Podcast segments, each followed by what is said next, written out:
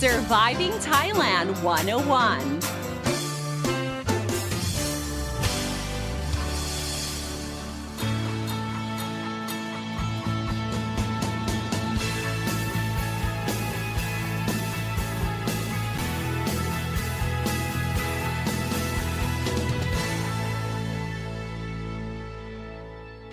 Hey guys, thank you for tuning in to Surviving Thailand 101. I'm your host, Vai Sini, here to break down helpful tips and advice so travelers and expats can have a fantastic time here in Thailand and avoid common cultural faux pas. I hope you guys are doing very well so far. It is, of course, November now, so three cheers if you guys are still alive and have survived life under the new normal. Woohoo! Now, you have probably probably noticed that for the past month, we were stuck in this like volatile, depressing, rainy weather. I'm sure you've seen viral clips, pictures, and news of when it rains in Thailand. It pours and floods. Um, our drainage system in Bangkok, you know, doesn't help us much to start off. So we're kind of met year after year with the inconvenience of floods here and there and major traffic jams, you know, times that by five.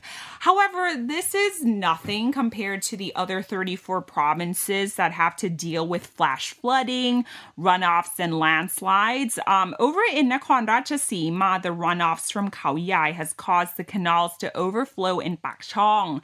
And Bangkok Post, okay, they dubbed it as the worst flooding in 15 years. And unfortunately, it is a cycle that we just, you know, have to roll with it, you know, sadly. Now, on the lighter side of things, even though it's the rainy season, but people are also taking time off to enjoy the cooler weather, cheaper flights, and accommodation with re- with less crowd, right? Um, which is interesting because I recently came across an article um, that named Koh Phangan in Surat Thani being voted as the third best island in Asia by the travel magazine Condé Nast Traveler. Now, the top two are Cebu and the Visayan Islands in the Philippines. I've always wondered about the greatness of Koh Phangan. I've never been there, but it is notorious for full moon parties. Everybody knows that. I mean, it is world famous and it's what people around the world talk about, especially, you know, people from overseas. But sadly, the full moon party at Koh Phangan is canceled this year thanks to COVID 19. But Koh Phangan has a lot to offer beyond the crazy full moon parties. So for this episode of Surviving Thailand 101, we are breaking down why you should visit Koh Phangan, even if you are a party pooper like me. So this is why we should go to Koh Phangan, okay? Number one, it has the best snorkeling and diving beaches. Now, even though it's less popular than its neighboring Koh Tao, Koh Phangan is second to none when it comes to seeing and getting up close to the marine and sea life. Now, due to its shallow coral gardens, you can catch the vibrant coral reefs as well as the variety of species of fish. I actually first heard of Koh Phangan being the place, okay, to snorkel to see the Nemo fish. Snorkeling can be enjoyed at almost any beach along the west and the north coast. Um, Sail Rock is one of the most beautiful diving sites in the vicinity, just 15 kilometers north of Koh Phangan. So, if you don't want to scuba dive yet, you want to see beautiful marine life in shallow waters, the snorkeling experience in Koh Phangan is definitely recommended. Number two, exciting water sports activities. Now, due to its location, which is smacked right at the center of the Thai Gulf, Got benefits from the availability of stable wind blows, making it a kite surfer's paradise. Now, there are also a variety of water sports that are worth uh, checking out, such as, you know, your usual jet skis, canoeing, kayaking, and wakeboarding, etc. All water sports can be found on every beach on the island, with the exception of wakeboarding and kiteboarding. You might have to head over to Ao Chalok Lam and Ban Tai Bay for wakeboarding and kiteboarding, okay? Now, Koh Phangan is also a place to visit historic waterfalls. Although there are many scenic waterfalls to visit on the island, one of the most popular is the Namtok Than Sadet that has been among the favorite spots that Thai monarchs have frequented. Um, actually, King Rama V came to the waterfall back in 1888 and returned many, many times over the next 21 years. Now, evidence of his visit is seen by the carving of his initials on a rock which is near the estuary of the river. And over the years, the waterfall has become a spot for other royals as well, such as late King Rama IX. Uh, for experienced trekkers, the Than Sadet waterfall is an excellent spot to do so because the river forms a series of mini waterfalls and rock pools. And I mentioned before in my previous episode of Surviving Thailand about the popularity of shrimp paste or kapi used in southern Thai cooking. Well, the kapi or the shrimp paste in Koh Phangan is the best in town. Now, according to the locals, the shrimp paste here on the island is second to none as they use authentic krills for their paste with no artificial ingredients used. Now, the locals would, you know, spread their homemade kapi, okay, or the shrimp paste on the skin of the coconut and grill it over fire for the aromatics before using the paste as the ingredient for southern cooking. And that, my friends, is why Southern food in the South tastes better than anywhere else. Number five, Got has these amazing temples to visit. Besides the wild full moon parties, water activities, and scenic views, there is a spiritual side to Got as well. In fact, there are at least 20 temples on the island, but here are some of the most popular ones. Um, the Chinese temple goddess of mercy, or Wat Jin or San Mak Wan Im, which is situated on top of a hill on Chalok Lam Bay.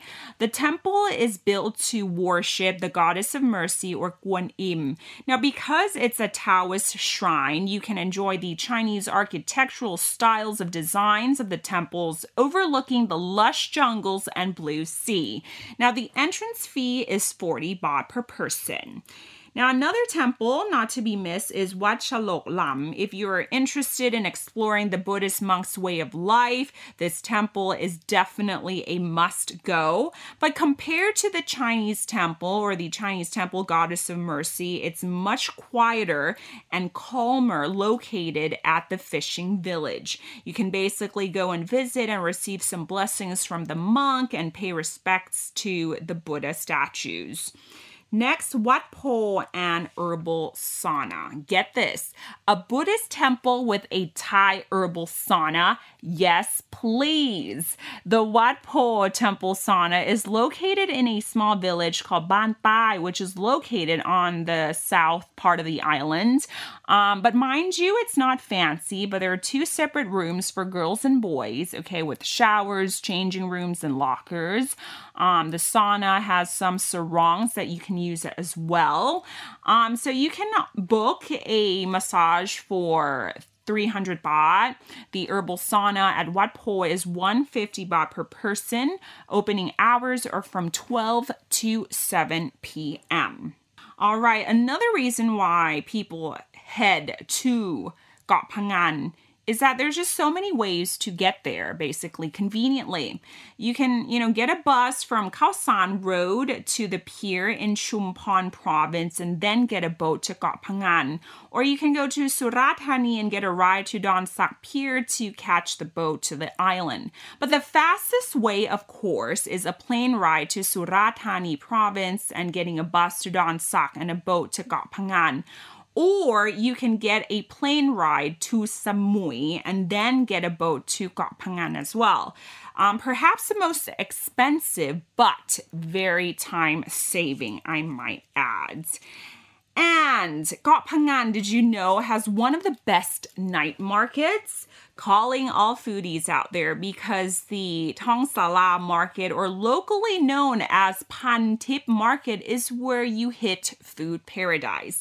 It is located in the parking lot in front of the 7 Eleven and feast your eyes and appetite with a parade of food, glorious food. Okay? Pizzas, grilled seafood, sushi, Thai street food, you name it, it's there, including fresh fruits and smoothies. Visitors say not only it tastes great, but it's also cheap as well. Now, the Thong Sala market opens uh, from 4 p.m. So make sure you don't go there early.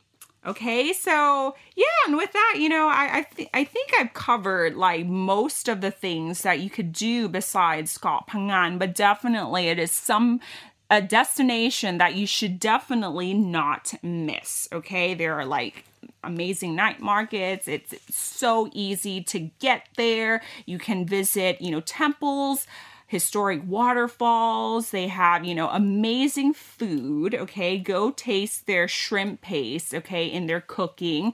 Um, if you like snorkeling and diving, it is definitely beautiful. All right, so there you have it. Besides the nightlife, which is basically non existent at the moment, you can still enjoy the wonders of what the island has to offer. Whether it's the spiritual, scenic, or adventure side of Koh Phangan, it is definitely definitely a place not to be missed. And with that, thank you so much for tuning in to Surviving Thailand 101. See you again next time for another episode and helpful tips to how to make it through Thailand. But for now, have an awesome day. I'm Don Sneaker Tia Pimon Pon. Sawadee ka.